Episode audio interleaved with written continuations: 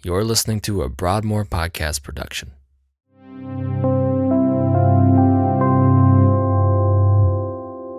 In today's message, Pastor Josh begins a four week series titled Home, where he'll talk about the mission God has called us to as the body of Christ and how that is expressed through the local body at Broadmoor. Our prayer is that God would speak to us, encourage us, and challenge us as we listen to hear his word today. Well, good morning, church. How are we? Great. If you have your Bibles, would you open to Hebrews chapter 10? Hebrews chapter 10. We're going to be in verses 19 through 25 today. Uh, and as you are turning there, I have a couple of uh, insights or announcements that are going to hopefully be encouraging to you. Um, we are in Move Up Sunday, and so we're, we're going to welcome some special guests here in just a moment. So I want you to, to be able to, to build with anticipation, some excitement that's about to, to, to go through this room, uh, and you're going to make some people feel incredibly welcome and incredibly special.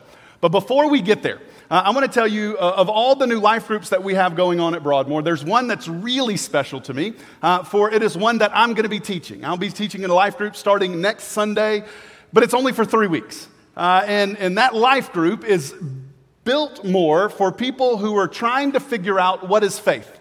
And it's, it's essentially who is God, who are we as His creation, and what is the purpose of the church? Uh, and our hope is this that maybe you are struggling with, or maybe you have friends or neighbors that are struggling through I don't even know what faith is. I'm not quite sure who God is to trust Him with my life. Can He do all the things that, that we say He can do? I would ask that you would invite your friends and family, maybe if that's you, that you would join me for the next three weeks, starting next Sunday, uh, as we embark on this three week journey. And our hope is at the end of it, you are ready to jump into a life group uh, and to, to be a part of incredible life giving community. So, the way that you RSVP for this group, it could be one person or it could be 300 people. Really, really doesn't matter. I would love for anybody and everybody to come if they want to join. But we'd love to know if you're coming. So you can use this QR code right here, or you can get it on our church website. I'm sure it'll be on social media as well. But you can click that, or once it comes up the link, click that and tell us that you're coming. So that is next Sunday for the next three weeks. Okay. Here's where we go for big stuff, okay? This is Move Up Sunday. Across all of our next gen, we have uh, young men and young women who are moving up, but today is the very first day in Big Church for our, our, our, our four year olds, okay? So our, our, our K4 students. If you are here this morning and you are a K4 student, and this is your very first Sunday in this room with us, will you stand up in your chair? Mom and dad, I need you to help them stand up in their chair. Yes.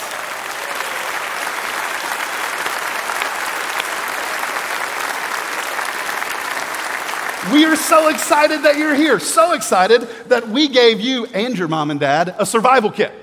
So hopefully, when you came in, you received one of these purple bags. My daughter already hit me up on the way in. I was like, babe, you way past this. But as you look to these kits, there are a lot of great things in them, okay? So as I work through this, I want to tell you what's in here. Uh, we, we have some good stuff, right? So, so we're going to have uh, sermon notes.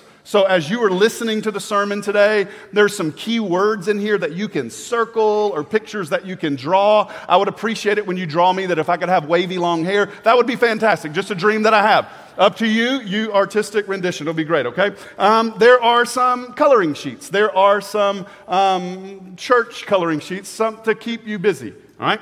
There are uh, a little card, and I'm going to get to that in just a second. That's for you, mom and dad. There are some crayons, because crayons make everything better.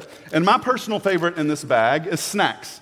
You can't come to big church without having the right kind of snacks, okay? And I believe Cheez Its are close to, to, to, the Lord's manna. So we, we gave those to you today, okay? Um, the only thing that would have made them better if they were the extra cheesy Cheez Its. So that's, that's for another day. I need you to give a little bit more so we can do that, okay?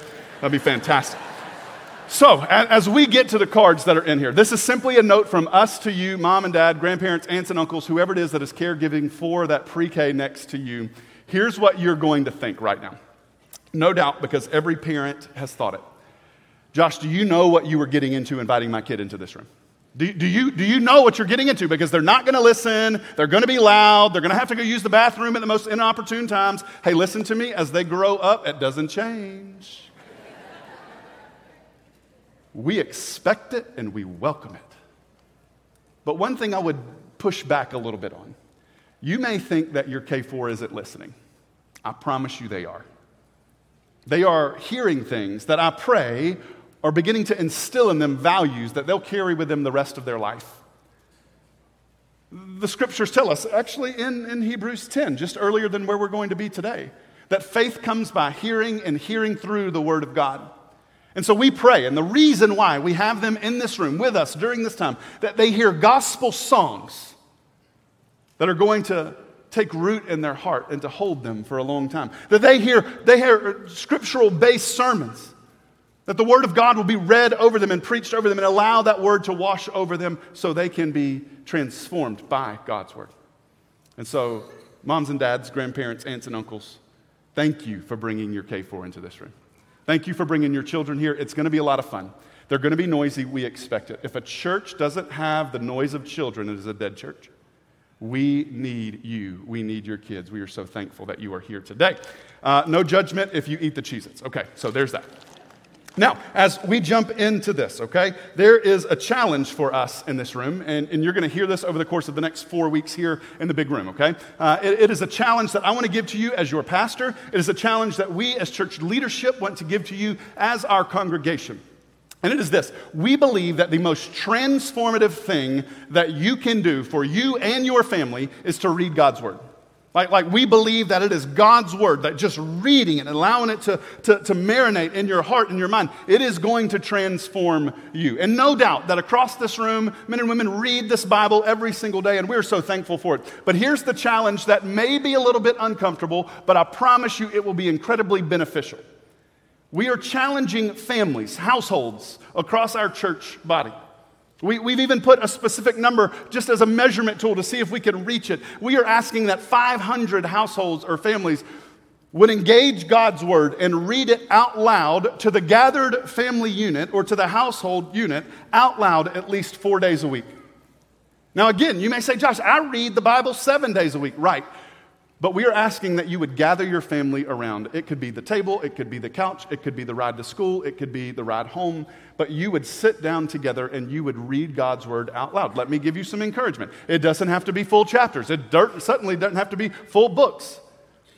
But you would open God's word and you would read it out loud and you would pray together. The second thing that we want to challenge you to do, that at one point in the month, so over the next 12 months, that you would do this at least one time each month, that you would do something sacrificial with your time or your money or your resources and serve someone else. And now that's going to be probably dovetailed into the first part. For when we when we read, we're going to pray. And when we pray, we're going to ask God, God, show us how we are to put our faith in action. And so we are going to ask God to open our eyes and to give us fast feet and quick hands to go and serve. And so here's what we're hoping the Holy Spirit would do for you and your family.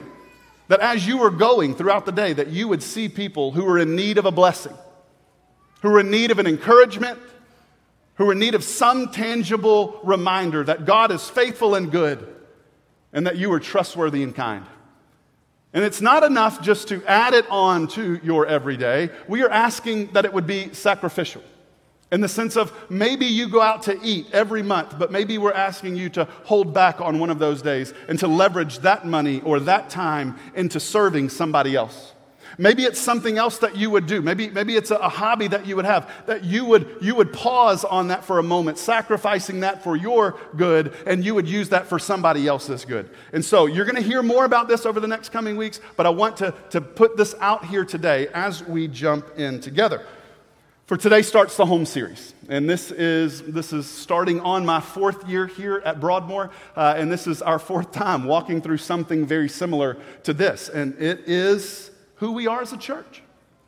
Our, our, our mission statement is this We are a united family of faith, joining Jesus on his mission for the glory of God and the good of our communities. And in the past, we've looked at different segments of that or the whole thing in, in its totality. But today, I want us to take less of a 30,000 foot view and more of, let's say, a 5,000 foot view.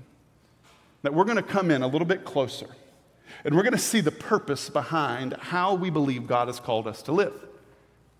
Specifically, in the first part of this mission statement is going to be the unity, that we are a, we are a unified faith family. We, we, we are connected together. But for what sake and what cause?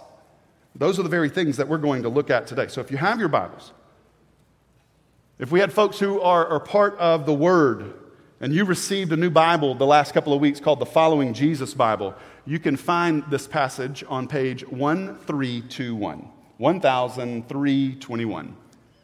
Everybody else, good luck. All right, as you're there, we're going to jump in to Hebrews chapter 10. Therefore, brothers, since we have confidence to enter the holy places by the blood of Jesus. So, as we begin to think, even in this very first verse, there is, there is this invitation, but it's not just a, a flippant invitation. It's not just an, an invitation that says, ah, if you feel like it, ah, if, you, if you feel comfortable, or, or if you have the time or the margin or the space, why don't you just kind of come on in to, to, to, to have fellowship with God? No. The author of Hebrews is helping us to better understand the, the beauty of the invitation that Christ has offered to us and the rights that we now have as sons and daughters of God. And so, what he says here, what the author says here, brothers and sisters, since we have confidence to enter the holy places, how? Why? What allows us that? It is by the blood of Jesus alone. It's really important for us to remember this, guys. Now, I know, I know if you've been in church longer than five minutes, you know who Jesus is, you know who God is, you know who the Holy Spirit is, but I want to remind us because we have a tendency to forget. Our forgetting is this idea of we forget God and we remember us. And so, left unchecked, left, left without using God's word to refine us and to anchor us to truth every single day, we can begin to get that message twisted, and we will begin to believe that we are welcome to come into the presence of God for all the good things that we've done and not doing all the bad things that we really wanted to do, but we didn't do them. No. Coming into the presence of God, being invited into the presence of God, has nothing to do with you or I and has everything to do with Jesus Christ, our King. And so, as we understand what it is to be a united family of faith, it starts here. We're not even just united with a cause. We're not just united because we believe in something bigger. We are united because Christ has redeemed us and brought us together. We are redeemed by the blood of Jesus. We must not become arrogant and allow ourselves to think in any way that us entering into the holy place is because of us. It is Christ alone that has redeemed our life, and it's Christ alone that we should receive all the glory, all the honor, and all the praise. Look at verse 20. By the new and the living way that he opened for us through the curtain, that is, through his flesh, right? So the, these verses are, are giving us this, this overview of how Christ made a way for us. It was new and living, meaning it didn't exist prior to Christ coming, and it was through the shed blood, through his death. For we needed an atonement for our sin. Go back and look at the Old Testament. The way that, that God's people were made right with God again was through an atoning sacrifice. The problem with those sacrifices is they were never good enough to last. The things being sacrificed were never good enough. The people doing the sacrifices, offering them, were never good enough. It wasn't a lasting sacrifice. But God has given us something better, something more infinitely, eternally beautiful. And this is Jesus Christ. So just because we needed to be reminded again, how long does this atoning sacrifice that Christ has given us. How long are we welcomed into his presence? Forever. Because it's not just a new way, not, not just a new way that will become old, not just a new way that, that has started strong but then will end weakly. No, it is the new way and it's the everlasting way. And so in Jesus, there's this idea that you are now invited with unfettered access to the Father, but that will never change. We'll talk about it more in just a second, but no doubt you're already feeling some of this this morning, potentially. Josh, you don't know me. You don't know who I am or what I've done or, or, or, or, the places I've been or the people that I've been to those places with. If you knew me, you couldn't say that. Yes, I can. I may not know you, but I know him. And what he tells us in his word and with his blood is he sees you, he knows you, he loves you, and has atoned for you if you were born again. He is the new and the living way, meaning eternal. Verse 21 And since we have a great priest over the house of God, this is, this is kind of big deal. It's Old Testament language. Maybe, maybe we don't quite get this. Let me see if I can paint a picture for us this morning. The priest is the one who stood between God's people and God. I made mention just a few moments ago that the, the, the, issue in the Old Testament, no matter how great the priests were, they were always insufficient in some level. For all have sinned and fallen short of God's glory. That may have been written in the New Testament, but it has been true since Genesis 3. We may have had priests in our past who stood between us and God, our, our intercessors, our go betweens, but they've never been good enough. They've never been eternal. They've never been long lasting. But now we have a new priest, the great high priest. Not only is he the one who goes to God, but he is the one over the house of God. We know our atonement. That, that, that, that is when, when our sins are confessed, that they are, they, are, they are taken care of. And access to the Father will be everlasting because Jesus is indeed everlasting. He is our great priest and he's over the house of God. He is the boss and we are his. So, what now? Here, here's where we get to the good stuff of today, okay? Look at verse 22. Therefore, let us draw near with a true heart and full assurance of faith with our hearts sprinkled clean from an evil conscience and our bodies washed with pure water. All right, so I, I, want you to be clear. As, as you look to that verse alone, verse 22, this is going to be the launching pad for, for the rest of our time today and your life group hour as you dive into the Great Commission in Matthew chapter 28, okay? If you would notice how the author of Hebrews talks about the singular work of Christ and how that affects the corporate gathering of all of God's people. That when you look here, it goes from singular to plural. So, it, in, in view of what Christ has done for us, let us draw near with a true heart and full assurance of faith, with our hearts sprinkled clean from an evil conscience and our bodies washed with pure water. What is our response to the the atonement of Jesus Christ? What is our response to, to his death and burial and resurrection and invitation to come into the Father's presence? The author says, run. Run to the Father.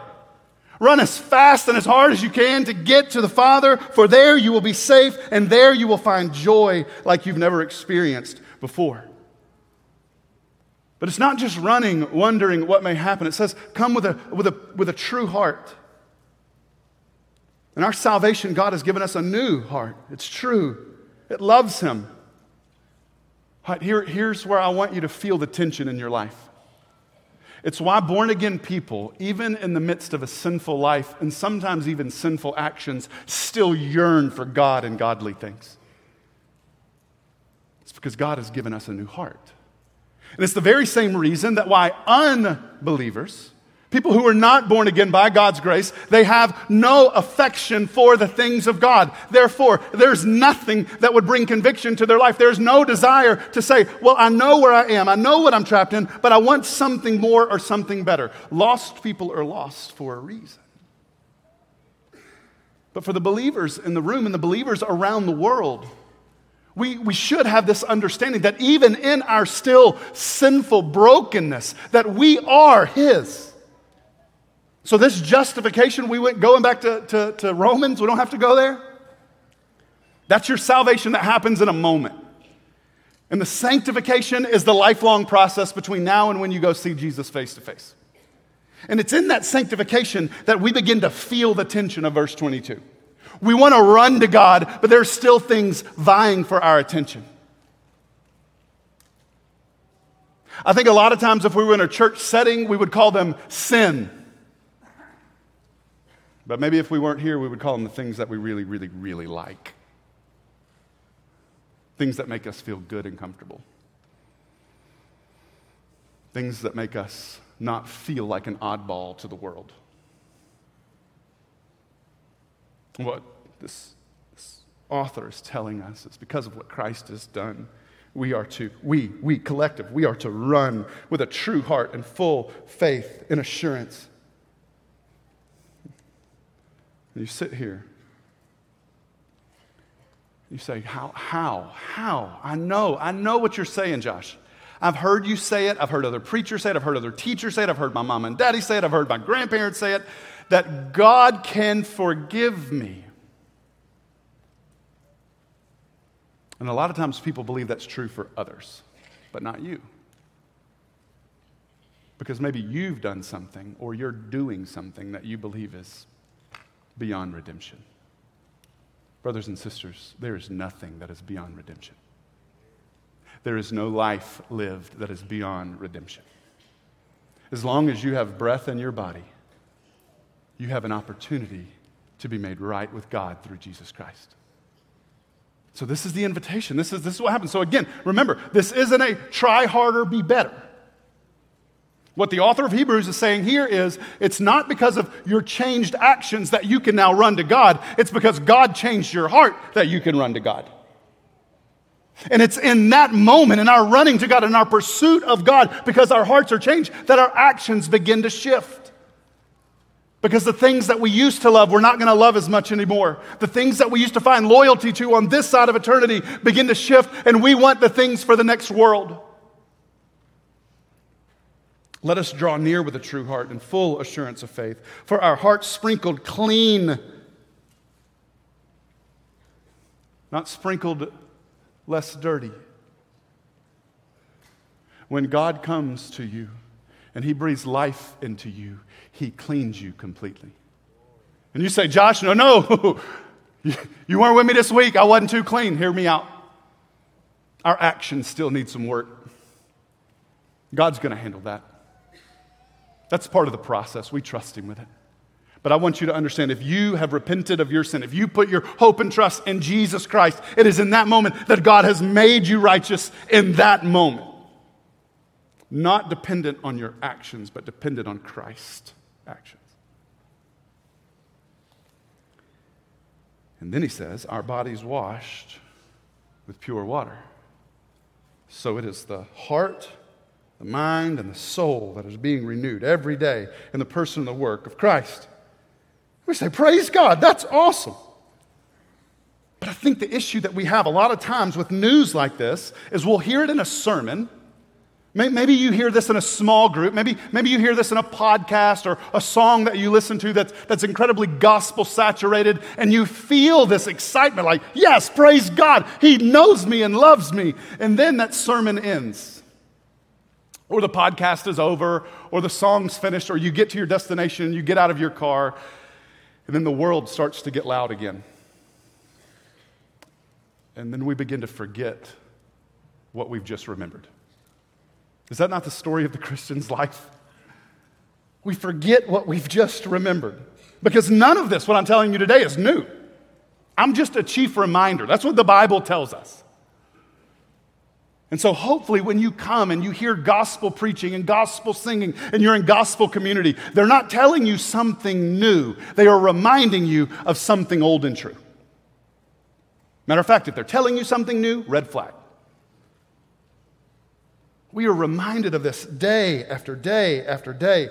But the issue is that, intimacy ends, sadly, when the church service is over, or we close our Bible the song is over. We too easily forget. We begin to believe what the world is telling us. We begin to believe what our still being sanctified heart and mind constantly tells us. So, how do we combat this? How do we fight against it with all that we are? Look at verse 23. Let us hold fast to the confession of our hope without wavering. For he who promised is faithful. The word hold fast, it's this, this picture of holding like a hug, but in a way that it is if your life depends on it. I'm going to hold fast to this thing as if my life depends on this alone. And so the, the, the, author of Hebrews says this let us hold fast to the confession of our hope. What is our confession as Christians? Jesus is the Christ, the Son of the living God, and He loves me. That's the hope that we have in Christ. Not the confession of try harder or be better. Not the confession of hide more so people can't see who we really are. The confession is Jesus is the Christ, the Son of the living God, and he loves me. We hold on to that without wavering. Why would we hold on to that without wavering? Because that verse ends For he who promised, promised what? That he is the Christ and that he loves me. He who promised is faithful. Please hear this as we think through who we are as a church, when we consider our, our idea of belonging here at Broadmoor. Hopefully, hope, and this is going to be way countercultural to where we live in the community that we are in. It is not a performance thing, it is a belief that we are far more broken than we could have ever imagined, but God is far more gracious than we could ever know. And it's in our pressing into Him that it is our struggle and our strife that we begin to put aside. And we no longer struggle with trying harder to be better, to hide our sin so people can't see it. And instead, we use all of our energy to cling to our confession of faith, which is Jesus is the Christ, the Son of the living God, and He loves me. We cling to that alone. For He who promised is faithful. So, what does that mean for us? What do, we, what do we do with that as we are clinging to that good news? Look at verse 24. And let us consider how to stir one another up to love and good works. Because of everything we've read, let us consider how to stir one another up. Our days should be spent looking for ways to encourage and motivate one another, not to hide and outdo one another. Church, do you hear me? Where we live in this Western world, we, for whatever reason, I'm sure we could sit here a long time and discuss it. But our view of Christianity is if I could look better than them, or at least not look as bad as they look, then I'm in the good. No.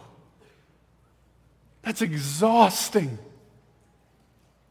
That's putting the mask on every day, hoping that nobody sees the real you behind it. God is inviting you to take that burden away and to, to give yourself a new mission, a new passion, and it is to look for ways to build up each other and to encourage one another, to stir one another up in the faith, to love and to good works. The church was not created for believers to come and stop, but it was created for believers to go and do. Now, don't misunderstand what I'm saying. Yes, I believe corporate worship is extremely important. Yes, there is value in pausing in our week to refocus our mind's attention and our heart's affection. But that's about this moment. The Bible calls us to something a little bit deeper, a little bit more profound, I believe. What the author is talking about here in Hebrews is that the church is the body of believers gathered here and around the world. The Apostles' Creed said it this way the Holy Catholic Church. Like I was up getting dressed from the baptism, and I heard some of y'all bristle up saying, Oh boy. If you look at the Apostles' Creed, Catholic usually has an asterisk by it. What they would understand in the writing of it, it is the universal church. It is the church worldwide, understanding that we are Broadmoor Baptist Church and we are thankful to belong to one another. But this is not God's chosen and favorite place. We are but a part of God's holy church around the world. And this is the invitation to understand what we are being called to. So, what does this mean for us today? Like Sundays. Verse 25 Not neglecting to meet together, as is the habit of some, but encouraging one another, all the more as you see the day drawing near. We should take every opportunity offered. I believe that you can to meet together. Whether that would be in the corporate, and I believe that we desperately need this, I'll explain that more in a second, but also in opportunities for you to gather together in smaller sections. You're going to hear from Jay, Pastor Jay, in a couple of weeks, and, and he tells us all the time about making our circles smaller. For in those smaller circles, we find greater accountability, greater vulnerability and greater transparency and greater life change. This author must have been on to something, even 2,000 years ago. Because he says, Some have gotten into the habit of not gathering regularly with fellow believers. for the purpose of being stirred up and stirring one another up, and it began to show in this first century church. I think that's true here too. When we neglect the gathering together, the, the purposeful gathering together, we miss something that God has given to us. It is a grace bestowed on us. The way so many people see church, the purpose of church, is just a gathering place. Usually for an hour or two at the most each week. To sing some songs, to give a tithe, or to hear a sermon. Hey, and if you hear a song that brings some nostalgia, bonus points. And if you get convicted or have your toes stepped on by the sermon, then more bonus points. And if the service goes off script or the sermon goes a little longer than you're used to, you get a little frustrated. That's not the purpose of the church. The church is not the building, the church is the people. The purpose of the gathering together of the saints is to slow down and to remember the Lord Jesus Christ. To look at one another in the eyes, to see and be seen to know and to be known by one another, to be honest, to be vulnerable, to say to your brothers and sisters, I love the Lord Jesus, and to hear them confess the same thing to you. So when the Apostles' Creed was being read, that may be new to you, but it wouldn't be new to the early church. It wouldn't be new to the historical church. For in, in that creed, much like a confession, they would look at one another in the eyes and they would say those words. Not only proclaiming what is true, but asking others to hold each other accountable for those truths. To slow down. To remember that the church is the bride of Christ. And what we do and how we live matter for his glory. Our souls are secure in his hands, but our lives are incredibly weighty in how we leverage them. So when we come together, I pray our posture begins to change a little. That when we come together and we see one another and we see each other in the eyes, we can say, I do love the Lord Jesus. And I want to bring him glory. Here, here, listen to this part. When you look at my life, ask the questions what are you seeing right now? Do my actions prove the words that I just said? Do you see sinfulness in me that I can't see or don't? What am I doing right now that is bringing him glory so I can do it more and be more effective in it? This is the beauty of the church. But when we choose not to gather, or at least not to gather rightly, church, we are in danger of living sinful and wasted lives. We need each other. We need to love and be loved by each other. We need to serve and be served by each other. So please don't neglect this wonderful grace extended to you and to me. Be involved, be accountable, and be honest. But for how long? How, how long should we, we do this? We should be doing it for as long as this passage in verse 25 ends until we see the day drawing near. We will live like this until the Lord Jesus comes home. Why? Because we want to be found faithful in his service. You may be sitting here thinking, sermons like this and passages like this are so helpful, Josh. If you're a follower of Christ, you probably already know this, but you are just simply being reminded of truths that are helpful for your walk with him. But I also want to remind you that God has established two things for His church, universal, that they are to do without fail. They're called ordinances. There's two. You'll see both of them, or you saw one already, and you'll see another one in just a moment as our worship team comes and we begin to take our Lord's Supper together. The first ordinance that we see from Scripture is baptism. There's this idea in baptism as we look to it. Galatians 3 27 and 28, I'll read it quickly. For as many of you were baptized into Christ have put on Christ. There is neither Jew nor Greek, there's neither slave nor free, there's neither male nor female, for you are all in one in Jesus Christ. When we stand before the congregation, before God in baptism, we are saying essentially, I stand here in Christ alone. Not because of who I am, not because of what I've done, not because of what I do, not because of the skills that I have. I stand here in Christ alone. Every time we see it, we should be reminded and encouraged again. That's the beauty of corporate baptism. That's why, personally, I believe baptism should be done in front of the whole church family. Not only is it edifying for Evie, for Tanner, for their mom and dad, but it's edifying for this whole church. The second ordinance that we have, as mandated by Scripture, is the Lord's Supper. So this morning, if you walked in and you have one of these, you're set. But if you say, uh oh, I don't have one, it's okay. We have people who are ready to bring you one. Here's how it's going to work. If you need a Lord's Supper element, if you would raise your hand, maybe kind of high, and people are going to come right to you and hand you an element, okay? Don't miss an opportunity here. We'll wait.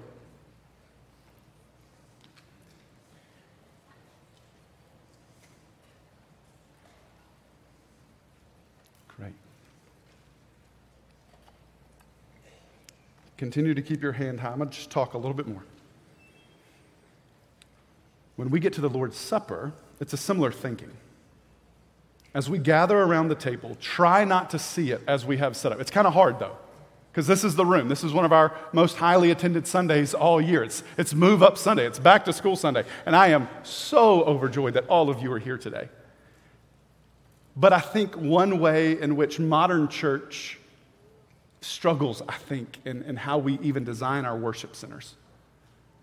I don't think church was ever meant to be stadium seating looking at one. Church was always meant for us to be in circles looking at one another. I believe in headship, I believe in leader. But I'm not the beginning and the end of church. Jesus Christ is. I'm one of you.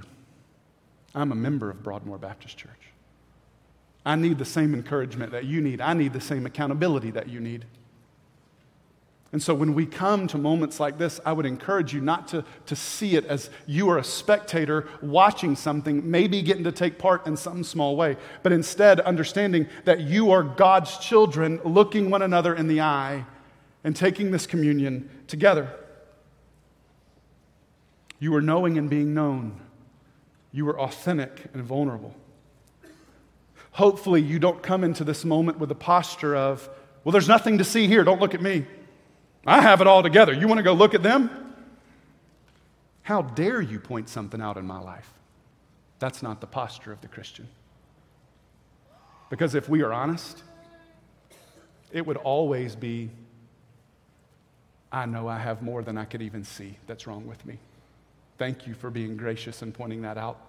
Would you bear with me as I repent of that and walk with the Lord more closely? That's the beauty of the church. Nobody here is perfect. To steal a line from other churches that have used this a hundred times, church should be the perfect place for imperfect people. So if you are here today and you are considering, is this home? Could this be a place that you and your family would come? If you're looking for, if you are looking for perfection, this isn't it. But if you are looking for authenticity, vulnerability, and honesty, you're in the right place. We are broken people. But by God's grace, we are being put back together, probably in a way that we wouldn't prefer, but in a way that He is going to bring Him so much glory and honor and praise. So when we come to the supper, our posture is I'm broken and I need you to see me. I need you to help me and I need you to hold me accountable for the sake of Christ. And when we when we say that we are a united family of faith, this is what we are mean, this is what we mean. We are united in Christ. We are no longer who we were or what we've done, but we are now known by whose we are and the mission that He has trusted to us. So it's with that understanding that we come to the table this morning. And as you hold the bread and the cup, I want you to remember him, his goodness and his faithfulness, his nearness, his sacrifice, his love, the new covenant and the promise that he brings. As you gather around the table in your life groups, at your quiet dinner table at home, the noisy restaurant table, and you look your friends, the people you do life with, in the eye, I don't want you to hide from them. I want you to know and be known by them. For it is in that moment you confess to one another, we love the Lord Jesus Christ, but we need each other to serve him well. For the sake of Christ, we need each other. So, with that, if you would take this element and you would turn it over where the bread is on top, and you would remove the bread. Our reading comes from Luke 22, verse 19. And he took the bread, and when he had given thanks, he broke it and he gave it to them, saying, This is my body, which is broken for you. Do this in remembrance of me. Take it.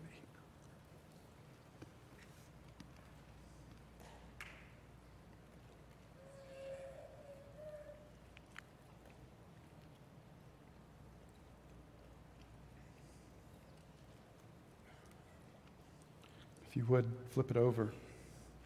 Peel back the portion that has the juice carefully. It doesn't all have to come all the way off.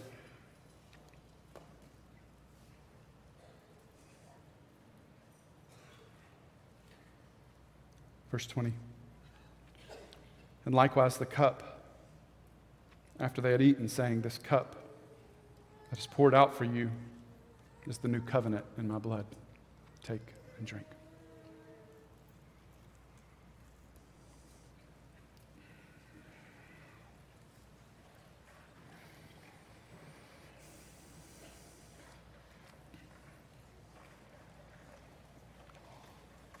As we move into this invitation time, this time of tithes and offerings, I ask you to remember the, the Lord's faithfulness and goodness. His body that was broken for you, and his blood that was poured out as a new covenant in his blood. I'm so thankful to be a brother walking alongside you. I'm so thankful to be your pastor. When we say we are a united family of faith, this is what we mean. We need each other. I need you. You need me. As we cling to the confession of our hope without wavering. Jesus is the Christ, Son of the living God, and He loves us. Let's pray. Father, thank you for today. Thank you for the gift of your word. Thank you for the gift and grace of church.